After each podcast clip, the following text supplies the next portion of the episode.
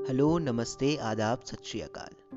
मैं हूँ उदय और आप सुन रहे हैं उदयवाणी। दोस्तों, कई बार कुछ बड़ी बातें कहने के लिए बड़े बड़े वाक्यों की, भाषणों की या शब्दों की ज़रूरत नहीं होती।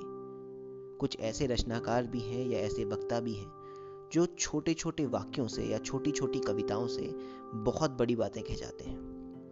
दोस्तों, ऐसी ही कविता है।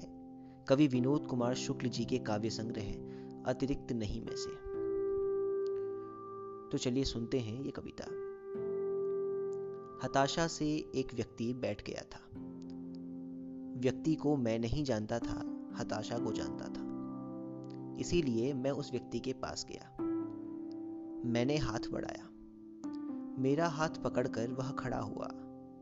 मुझे वह नहीं जानता था, लेकिन मेरे हाथ बढ़ाने को जानता था। हम दोनों साथ चलने लगे। दोनों एक दूसरे को नहीं जानते थे। लेकिन साथ चलने को जानते थे।